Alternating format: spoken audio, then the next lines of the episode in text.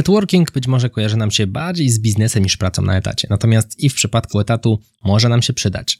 Jest to budowanie zdrowej relacji opartej na zaufaniu, która może kiedyś przerodzić się w jakąś rekomendację do awansu czy zmiany stanowiska, ale niekoniecznie musi. Uważam, że networking na etacie to coś, co warto robić, a o tym, jak z tym żyć, opowiem Ci właśnie w dzisiejszym odcinku podcastu. Nazywam się Michał Kowalczyk i serdecznie Cię do niego zapraszam.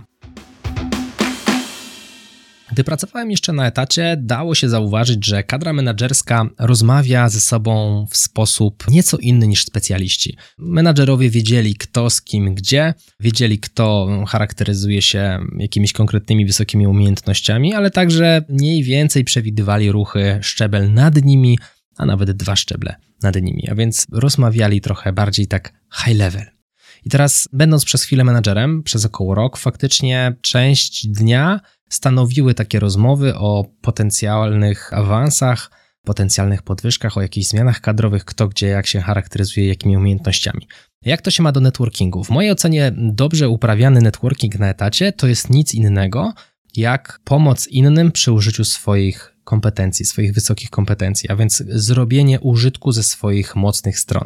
W moim przypadku był to Excel, a więc pomagałem z Excelem nie tylko osobom, które gdzieś tam były stażystami, bo tak też się działo. Praktycznie w moim zespole większość stażystów czy praktykantów w jednej i drugiej firmie, w której pracowałem, przechodziło przeze mnie, przez takie Excelowe szkolenia, ale pomagałem również i menadżerom, nie tylko mojego działu, ale także działów obok. Jakie to dawało rezultaty? Ludzie byli świadomi tego, że mam wysoką kompetencję akurat z Excela, ale równie dobrze to może być dowolna inna kompetencja. Może dobrze mówisz w języku angielskim, nie boisz się odpowiedzialności, chętnie zgłaszasz się do dodatkowych zadań.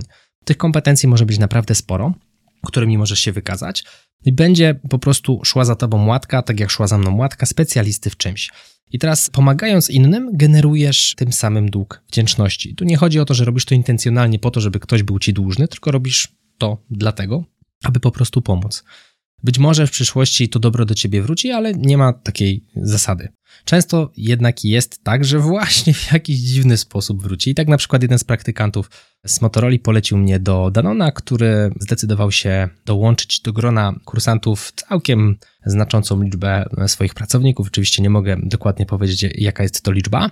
No i takie dobro wróciło do mnie po latach, bo to bodaj po czterech jeżeli pracujesz na etacie, robisz dobre rzeczy dla innych, pomagasz im, korzystając z Twoich dobrych kompetencji, możesz zrobić nawet jakieś wewnętrzne szkolenie, jeżeli jesteś dobry, nie wiem, z jakiegoś języka, z jakichś procesów. Może jesteś osobą, która świetnie rozumie procesy w firmie i jesteś kimś w charakterze chodzącej książki adresowej, czyli wiesz kto z kim. Może warto zrobić jakieś godzinne, dwugodzinne szkolenie, w którego czasie po prostu opowiesz ludziom, kto jest za co odpowiedzialny w tej firmie, jak wygląda drabinka, jak tutaj tak nić komunikacyjna przebiega, bo to może ułatwić im pracę, a oni zapamiętają ciebie jako osobę, która zrobiła coś ponad program po to, aby im pomóc. I w przypadku, gdy rozpierzchną się po innych firmach, być może kiedyś wróci do ciebie w jakiś sposób to dobre. Może będziesz aplikował do którejś z firm, do której taka osoba poszła i już będzie plusik, bo będziecie pamiętać i cię poleci. A może takie rzeczy będą się działy jeszcze wewnątrz firmy, w tej samej organizacji. Przełożony najpewniej zauważy taką twoją dodatkową aktywność, no bo skoro masz przestrzeń na dodatkową aktywność, to znaczy, że twoje zadania są zrobione. Miejmy nadzieję, że są. Więc zakładając, że nie będzie tym złym charakterem i nie dorzuci ci więcej obowiązków, raczej powinien docenić to, że wychodzisz z inicjatywą i robisz fajne rzeczy, a na pewno docenią to menadżerowie innych działów. Tak było w moim przypadku, dostawałem jakieś głosy albo słyszałem jakieś głosy zakulorowe w stylu do mojego przełożonego, gdybyś nie potrzebował tego Michała, to ja chętnie go przygarnę, bo przydałby mi się taki w teamie. A więc to są takie fajne rzeczy, że gdy przychodzi taki trudniejszy czas do firmy, albo też dobry, są okazje do awansów podwyżek, to jesteś w świadomości osób, w których świadomości być powinieneś. I to jest naprawdę, uważam, ok i uważam, że jest to zdrowe, jeżeli robisz to na umiejętnościach, i jeżeli robisz to na takiej właśnie swojej wiedzy eksperckiej. Możesz też z tym networkiem wyjść nieco szerzej, czyli możesz dbać o relacje na przykład z dostawcami, albo możesz dbać o relacje z osobami spoza twojej firmy, mam tutaj na myśli jednostki, w której siedzisz jako budynku. Możesz pomagać ludziom za granicą, którzy pracują nadal w Twojej firmie, jeżeli oczywiście masz taką okazję i pracujesz z nimi na co dzień. Ja takie sytuacje również miałem. Pomagałem osobom, które gdzieś tam były za granicą z Excela, na przykład Anglikom, pomagałem Hindusom, nawet zdarzało mi się pomagać, pracując jeszcze w Tesco. I znowu taka łatka gdzieś tam z nami zostaje, więc dobre relacje z dostawcami, dobre relacje z pracownikami wewnątrz naszej firmy, spoza miejsca, w którym jesteśmy, to może się kiedyś przydać pomagając im z dobrej woli. Można też spróbować pójść jeszcze szerzej, czyli założyć sobie na portalu LinkedIn konto. LinkedIn to taki Facebook dla biznesu.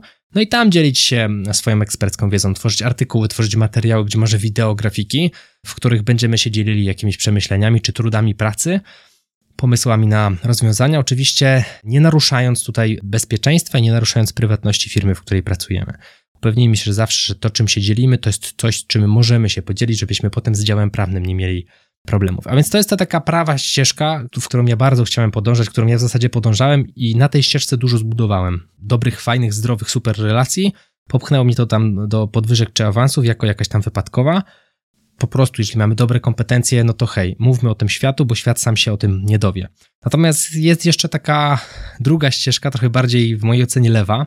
Ja nie jestem jej fanem, natomiast widziałem osoby, które rozmawiały z kim trzeba, gdzie tylko się dało, czyli zazwyczaj na jakichś imprezach integracyjnych pojawiali się dyrektorzy całych działów, pojawiały się takie osoby jeszcze w szczebel wyżej decyzyjności niż nasi przełożeni, no i takie osoby tam regularnie starały się pojawiać w ich otoczeniu, rozmawiać z nimi, wypić tam parę głębszych, czy kończąc nawet imprezę, proponować im odwózkę do domu, aby taką relację gdzieś tam sobie zbudować. Ja nie jestem fanem tego typu budowy networkingu, ale rozumiem, że niektórzy chcą to tak robić. No, no da się, pewnie się też da. Nie jestem to ja, nie jest to zgodne z moimi wartościami. A więc do czego Cię chcę zachęcić po tym odcinku? Zachęcam Cię do tego, abyś po prostu pomagał, jeżeli masz kompetencje, pomagał jak największej liczbie ludzi dookoła Ciebie, jeżeli masz kompetencje, jeżeli masz na to czas. Jeżeli nie masz na to czasu, a pracujesz w Excelu, to może warto pochylić się właśnie nad automatyzacją Excela nie tylko po to, żeby mieć więcej czasu na kawę, ale właśnie po to, aby móc się lepiej wyróżnić, aby móc budować lepsze relacje z większą liczbą osób, bo nigdy nie wiesz, kiedy taka relacja może ci się przydać. Nigdy też nie wiesz, kto dookoła ciebie potrzebuje pomocy, a być może masz w rękach coś, co może ułatwić życie wielu osób. I może kiedyś nawet urodzić się z tego pomysł na biznes, tak jak to było w moim przypadku.